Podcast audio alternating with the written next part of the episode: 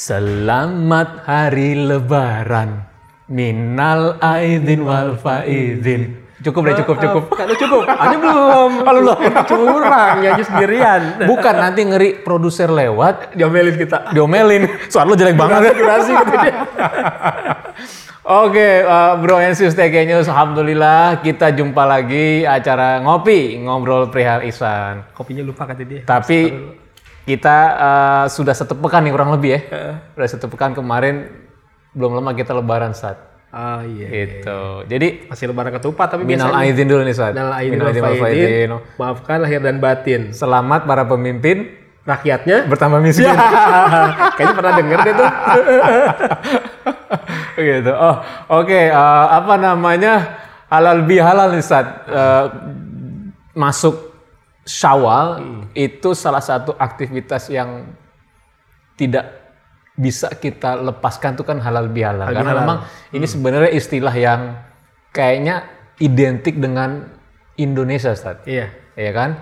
Nah, jadi begitu lepas sholat id, brrrr, Iya. gitu tuh. Itu nikmatnya Lebaran di situ saat Iya, momen-momen seperti itu. Nah, apa nih makna halal bihalal? Terlebih lagi dalam kondisi kita masih pandemi COVID gini kan. Jadi silaturahim juga lebih banyak di digital, tapi dengan tidak mengurangi ya, mengurangi eh, apa namanya rasa apa syukur kita salah satu bulan menjalankan ibadah Ramadan. Jadi monggo Ustaz, gimana Ustaz?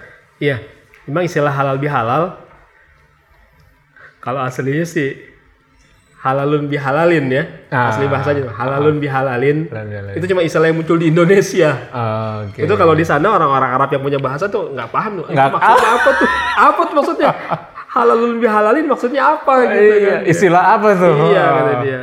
Gitu. Jadi memang waktu itu kan mulanya ketika eh, Bung Karno ingin Hmm. menyatukan para politisi masa itu kan yang berpecah belah. Hmm. Betul. Dia ingin bikin di momen saat ini apa nih suatu istilah yang kemudian bisa menyatukan intinya terjadilah islah Islam. di antara sesama politisi nih. Betul. Lalu kemudian beliau bertanyalah kepada Kiai Haji Abdul Wahab Hasbullah. Hmm. Nah inilah munculnya dari beliau, Beliau, istilah halal bihalal. Jadi bukan hanya sekadar mengumpulkan, merayakan, tapi sebenarnya ada ada keinginan bagian menyatukan, Menyatukan. adanya berbagai perbedaan, konflik-konflik Iya, yang iya. ini terjadi ya. Oke. Kalau secara sejarahnya begitu, jadi awalnya. Dan memang itu kan hebatnya Indonesia. Halal bihalal adanya di Indonesia. Kemudian apalagi kalau kita puasa kemarin puasa menjelang subuh imsak.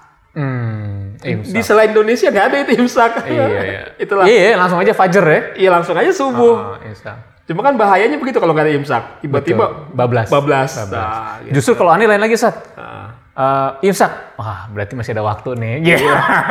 Indonesia Masih ada gitu. waktu. Emang emang secara hukum bikinnya boleh. Betul, boleh. Masih ada Gitu. waktu gitu kan. Ya, itulah jadi istilah imsak, istilah halal bihalal, istilah yang produk-produk lokal, produk Hmm. Betul. Indonesia. Jadi sebenarnya eh, nilai dari halal bihalal itu sendiri apa Ustaz? Kan di satu bulan nih kita udah puasa nih, Iya, iya. ibadah Ramadan gitu kan, taraweh, bayar zakatul fitri, ya puasanya juga. Nah, banyak orang mempersepsikan bahwa ini adalah hari kemenangan. Iya. Emang dimaksud hari kemenangan? Kita emang kemarin bertempur sama siapa itu Ustaz? Udah disebut hari kemenangan gitu. Dan siapa juga yang menyatakan ini adalah lo menang Iya, iya. gitu kan. Menang atas apa gitu kan? Boleh Ustaz, sharing Ustaz. Jadi menangnya kan kita sedang sebenarnya itu kan saat kita bertarung meng- menghadapi sebenarnya dengan diri kita sendiri yang paling ini.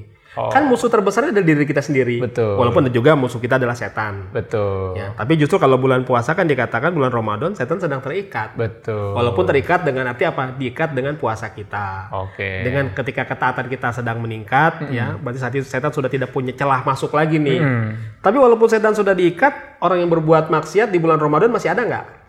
Banyak. Banyak. Banyak. Artinya, kalaupun setan ya tidak menggoda, Ah.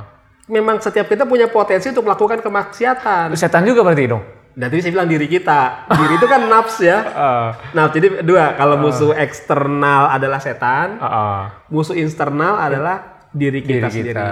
Itu nafs. Orang nyebutnya nafsu. Nafsu. Dan nafsu itu adalah diri. Diri. Nah, jadi kalau hawa nafsu, hawa artinya adalah kecenderungan, hasrat, nafsu berarti adalah hasrat yang muncul dari diri kita sendiri. Oke. Gitu. Nah, jadi ketika kita kemarin berpuasa, mengendalikan diri diharapkan ya goalnya tadi sampailah ke tataran kita bisa mencapai orang yang bisa mengendalikan diri. Jadi diharapkan mendapatkan kemenangannya di situ. Yang namanya sel- selama bulan Ramadan kan ibadahnya hampir semuanya itu cenderung lebih kepada habluminallah. Berpuasanya berarti ibadah ibadah mahdoh karena Betul. Allah ya. Kita sholat Tarawih, Ramadannya, tarawihnya juga ibadah mahdoh dalam rangka mendekat kepada Allah. Nah di hari yang fitri inilah kemudian ketika kita kemudian bersilaturahim, makanya saatnya pendekatan-pendekatan yang lebih kepada habluminanas. Hmm, Iya. Diawali dengan bayar zakatul fitri itu kan Iya, abluminanas juga ya habluminanas Ustaz ya. juga, ya. Gitu. Gitu. Dan ini Ustaz, apa namanya eh, terkait dengan halal bihalal itu kan eh, kalau tadi seperti Ustaz sampaikan ini kekhasan dari Indonesia, sendiri. Jadi orang banyak saling saling silaturahim. Iya. Tetapi kan silaturahim bukan hanya sama yang hidup tuh. Iya. Kalau kita lihat ya pagi-pagi pada sholat id ya, ini, dalam kondisi normal ya Iya, gitu iya, ya. iya. Itu kan tempat yang rame bukan mall, Kuburan. kuburan Ustaz. Ah, gitu. Nah, apa nih makna halal bihalal Iya, iya, iya. ke kuburan? Iya, itu, ya itulah kembali kepada tradisi ya, walaupun secara Ah. tidak, tapi secara syar'i juga tidak ada larangannya. Tidak dilarang. Nah, itu kan kebanyakan mereka tadi bersilaturahim juga kepada keluarga, lagi ingin menyambangi seandainya masih ada orang tua kan. Biasanya kan ke kuburan itu memang yang orang tuanya sudah wafat, Orang tua, orang tua, anak, ya. gitu kan, Yang ya. memang mereka ya ya memang sudah tidak ada orang tua lagi. Jadi itu jam pertama mereka kunjungi adalah ke makam orang tua Hmm. dalam mereka berziarah sebagai bentuk bakti mereka mungkin eh, mungkin selama hidup kan orang merasa gini, sepanjang hidup kita kadang masih merasa belum menjadi anak yang berbakti nih Hmm. belum birrul walidain yang sepenuhnya. Ada kalanya kan ketika kita kemudian di berziarah itu ya seperti tertunaikanlah rasa-rasa tadi yang merasa kita selama hidup kita belum maksimal ya dengan mengunjungi ke makamnya seolah kita memberikan perhatian lebih lah pada beliau. Kan yang namanya orang yang sudah wafat hidup di alam barzah memang mereka itu namanya alam barzah kan alam batas ya. Betul. Batas antara, Antara dunia, dunia dan, dan akhirat. akhirat ya. Maka penghuni alam barzah itu bisa melihat kedua sisi, bisa melihat ke arah akhirat, juga bisa melihat ke arah dunia. Apakah mereka merayakan juga, Ustaz? Yang mereka sih enggak gitu. Dalam artinya gini, ketika masuk Idul eh, setelah Ramadan, Iya, masuk iya, iya. Idul Fitri ada kebahagiaan, apakah mereka ikut mer- eh, ada merasakan kebahagiaan juga layaknya Iya. ini? Kebahagiaan yang mereka rasakan adalah ketika melihat anak keturunannya, misalnya melakukan ketaatan kepada Allah. Kedu- kedukaannya adalah ketika melihat keturunannya melakukan kemaksiatan Maksiat. kepada Allah. Jadi ketika datang, wah ini anak turun datang berziarah, melakukan sunnah Rasulullah, lalu membaca Al-Quran, itu tentu- Mendoakanku, mendoakan. gitu ya, itu memang ada ya. kebahagiaan penghuni alam barzah. Oke. Seperti itu. Berarti begini, saat ya, kalau kita selama Ramadan ini bisa maksimal melakukan ibadah gitu kan, ibadah kita, eh, saumnya, puasanya, sholatnya, sedekah zakatnya, itu pasti kan orang tua kita yang sudah berpulang pasti Kebagian. kebagian. Kebagian. Setidaknya gini, merasa bersyukur. Apalagi tema pekan yang kemarin tuh, kalau ya Allah, jika engkau akan memberikan ganjaran, limpahkan ganjaran yang kepada itu merasakan kebahagiaan juga, ya? Bagian lebih lagi itu luar biasa itu. Ya. Jadi itulah halal bihalal itu eh, kalau konteks yang sebenarnya kan memang kepada yang hidup dengan yang hidup nih. Betul. Ap- Apakah lebih utama dengan hidup dengan yang hidup atau dengan yang sudah berpulang nih, Sat? Iya. Kan suka ada banyak pertanyaan gitu, yang didahulukan maksudnya gitu. Iya, it- in- intinya adalah kalau dengan orang tua kita kan ibaratnya dengan yang mati, yang sudah wafat itu karena kaitannya dengan ruh bisa dilakukan kapan pun dan di mana pun. Betul. Tapi kalau misalnya dengan yang hidup kan kita pasti ada ada Langkah waktunya. kaki ya. Nggak, juga ada waktunya gini. Betul. Kenapa orang setelah lebaran? Karena saat sedang liburnya. Yang kemarin nggak pernah ketemu susah, sibuk kerja. Ini lagi di hari liburnya. Nah kita memanfaatkan tadi waktu liburnya. Betul. Karena kan lebaran juga namanya Dan lebaran. ada momentumnya ya saat itu orang sedang bahagia Iya, semua gitu lagi ya. lebaran kan lagi lebar. Habis laburan. ya. Lebar Liburan, badannya. Lebar, libur, labur, apalagi tuh. Iya, kayak ustadznya nih lebar. nah, berarti eh, begini saat maksud saya gini nih. Berarti eh, kalau dengan yang masih hidup itu kan perlu kalau menurut saya nih ya, berarti perlulah didahulukan karena tadi karena masalah waktu, ada momentum dan yang ketiga memang harus nggak bisa kita dengan menjamin mata kita minta maaf atau mungkin kita mendoa tapi harus amprokan, Iya. tatap muka, Iya. melihat benar-benar kalau kita punya salah kita harus benar-benar mendapatkan pernyataan iya lu gue maafin Iya, kasar iya, gitu. iya. Tapi kalau dengan dengan keluarga yang sudah wafat, pada sholat pun kita dengan memberikan suratul fatihah itu masih bisa sambil jalan ya. Iya, iya. Gitu ya. Seperti itu. Makanya itulah kecenderungannya. Selain sholat itu kan langsung rame tuh. Iya, tukang bunga udah berjejer. Ke mana-mana gitu kan, keluarga kerabat dekat. Biasanya kan tetangga terdekat dulu. Betul. Nah, keluarga terdekat, kemudian siapa keluarga yang paling dituakan. Heeh. Biasanya di titik sentral tempat berkumpul semua keluarga di Oke. situ. Nah, begitu. kalau kondisi yang sekarang saat masih era pandemi gini kan, kita masih hangat nih baru beberapa hari Ramadan. Kan kita belum bisa ini nih saat menyambangi saat. Iya. Gimana saat? Ya menyambanginnya mungkin paling tidak secara ya jarak jauh ya kita bisa menggunakan telekonferensi artinya menggunakan fasilitas-fasilitas teknologi saat ini kan dengan telepon dengan video call sebagainya intinya terjadilah silaturahim di situ terjadilah upaya bagaimana kita meminta maaf ya gitu di situ Jadi eh, kalau dalam perspektif tasawuf gimana saat terkait dengan pemaafan tadi Sat? kan ini menarik nih. Iya. Karena kan gini, eh, yang menarik ini banyak orang itu minta maaf loh. Tapi kok seringnya ngulangin lagi. Gitu kan?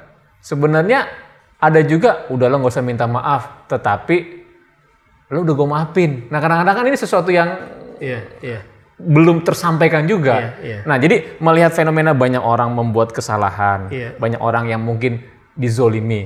Bagaimana sebenarnya dalam kacamata tasawuf itu terkait dengan proses pemaafan seperti ini? Ustaz? jadi ada dua konteks ya tadi ada yang minta maaf dan yang memaafkan Ya. meminta maaf dan memaafkan ada kalanya orang melakukan berbuat salah tapi tidak mau minta maaf Ah, ada Betul. ada orang sudah minta maaf tapi tidak dimaafkan Tidak dimaafkan. Eh, itu dua-duanya kasus tuh. Ah, betul. Ya dua-duanya kasus kan. Ah, betul. Nah, yang terbaik adalah ketika kita melakukan kesalahan, kita minta maaf. Segera minta Minta maaf. maaf. Tidak perlu menimbang, ah gue bener dia yang salah. Intinya kan yang penting dengan minta maaf itu terjadinya islah, terjadinya eh, apa? Silaturahim kembali. Biasanya kalau terjadi masalah kan ada gerenggang nih, renggang. Ini kan perlu orang yang mau berinisiatif memulai duluan. Hmm. Makanya ada sebuah eh, hadis keterangan Nabi, entah hadis atau keterangan eh, saya pernah ini bahwa orang yang minta maaf itu kedudukannya 100 derajat lebih tinggi daripada orang yang diminta maaf. Orang yang meminta, Meminta maaf, kedudukan lebih tinggi 100, 100 derajat dari daripada orang yang dimintakan maaf. diminta maaf. Jadi kalau dua orang bermasalah nih, Bermasalah. ini dulu-duluan nih, siapa yang dia ngedatengin untuk jadi islah, walaupun dia merasa dia benar, Hmm. kayak yang dia jadi masalah kan itu tuh ego tuh ya. Ah ngapain lu minta maaf? Gue yang bener, dia yang salah. Masa gue ngedatengin dia? Tapi ketika kita bisa menolkan hal itu, nah, nggak jadi masalah lah. Walaupun kita yang bener, dia yang salah. Yang penting antara kita dan dia terjadi islah. Mm-mm. Kita mendatanginya. Mm-mm. Maka orang yang mendatangi itu kedudukannya 100 derajat daripada orang yang didatangi. Begitu. Jadi lebih berat minta maaf atau memaafkan kalau gitu Ustaz? Sama. Karena ada juga orang, orang sudah datang kepada dirinya, Hmm. Tapi dia nggak mau maafkan. Enak aja lu udah ngejakitin gua, ngejolimin, ngejolimin gua kan, nggak minta maaf. Makanya ada kisah yang sangat menarik, kisahnya ketika walaupun ini kisah imajiner ya, dialog imajiner antara iblis dengan dengan Firaun. Mm-mm. Jadi kalau kita secara di kitab di hadis memang tidak bisa temukan, tapi di kitab-kitab para ulama arif billah itu ada. Mungkin kita artikan yang kita sudah paham, mungkin ini maksudnya dialog imajiner. Ketika seorang ulama, seorang sufi mukasyafah Hmm. menyaksikan bagaimana terjadi dialog antara iblis dengan Firaun. Firaun. Ketika Firaun mengatakan bahwa iblis saking saking geregetanin sama Firaun sampai datang berwujud ke Firaun. Ente kebangetan banget ya, ngaku Tuhan gitu ya. Gitu, ah. Saya aja yang udah lebih hebat berani. agak berani kata iblis kan. Heeh. gitu. Akhirnya ketika iblis ngomong begitu, terus akhirnya memaparkan rajanya, kalau gitu kita berdua biangnya ini dong kejahatan nih kata Firaun nih, saking sama usaha mendengarkan celetukan iblis, nih ya. Iblis, Nah, ah. Kata iblis enggak, ada yang lebih dari kita. Hmm, siapa tuh? Siapa? Orang yang ketika didatangi orang untuk minta maaf, dia nggak mau memaafkan. Nah, ini memang tuh dialog imajiner, Betul. tapi maksudnya adalah bahwa dosa orang yang tidak mau memaafkan orang yang sudah minta maaf padanya itu gede banget. Gede Bahkan orang tersebut seperti lebih jahat daripada Firaun dan iblis. Iblis. Gitu. Ngeri juga tuh Sat. Makanya, jadi dua-duanya masalah itu. Ah. Tidak mau minta maaf masalah, tidak mau memaafkan juga Ah. masalah. Makanya terkenal isi- istilah saling memaafkan itu Sat halal ya. bihalal, saling Oh, menghalalkan enggak, gitu. Ah, Ini udah minta maaf belum sama nih? Belum kayaknya. Belum ya kalau gitu. Sebenarnya sih produsernya nih harus minta maaf sama kita. Kopi nggak disediain. Ini 100 der- Ini kopi nggak disediain sama Ah, produser iya. nih. Eh tapi kita aja minta maaf sama dia. Suasana puasa ingetnya. Tapi kita minta maaf aja. Biar kita 100 derajat lebih Iya, daripada kita minta maaf, kita minta maaf deh. Minta maaf ya, produser ya. Oke. Biar kita 100 derajat dari betul, produser. betul, betul, betul. Satu derajat lebih tinggi gitu kan. Oke, Bro Narsis, jadi menarik eh, di hari Id ini tentunya memang setiap orang tidak luput dari berbuat salah, Ustaz, Berbuat ya. salah, ya. Baik dia disengaja maupun tidak disengaja. Ini adalah momentum yang tepat untuk saling memaafkan, ya, Ustaz ya. Karena memaafkan itu sebenarnya sih memang nggak perlu nunggu lebaran, Lebaran. gitu kan. Tetapi memang ini ada momentum, Momentum. ketika setelah satu bulan kita ibadah di akhir Ramadan kita masuk saltu ada dalam tanda kutip festival ya, ada ada kebahagiaan, keceriaan ini jadi momentum bersama untuk saling eh, memaafkan. Jadi Bro Enesis, kami dari eh, host sekaligus juga narasumber nih. Udah masuk episode berapa bro ya? 40 lebih ya, berarti nyaris satu tahun ya? Alhamdulillah. Ah, nyaris satu tahun, Alhamdulillah. Mudah-mudahan kita masih tetap istiqomah atas dukungan dari warganet TKI News. Tentu selama penyelenggaraan acara kita juga banyak Kekurangannya. kekurangan saat ya. Kadang-kadang bisa jadi celetukan, kadang-kadang Canda juga kita mungkin. canda, pemaparan juga Pemaparan kadang belum kurang. bisa Iya, belum memuaskan. memuaskan. Karena itu- bukan alat pemuas. Iya, untuk itu kita yang menghampiri supaya 100 derajat Sat. Iya. Untuk itu kami mohon maaf, maaf, lahir lahir batin. batin. Semoga apa yang eh, kita berikan ke untuk teman-teman TK News, sahabat TK News bisa mencerahkan dan kami sangat berterima kasih atas masukannya. Jumpa lagi pekan depan tetap ngopi ngobrol perihal. Ihsan. Assalamualaikum warahmatullahi wabarakatuh. Waalaikumsalam warahmatullahi wabarakatuh.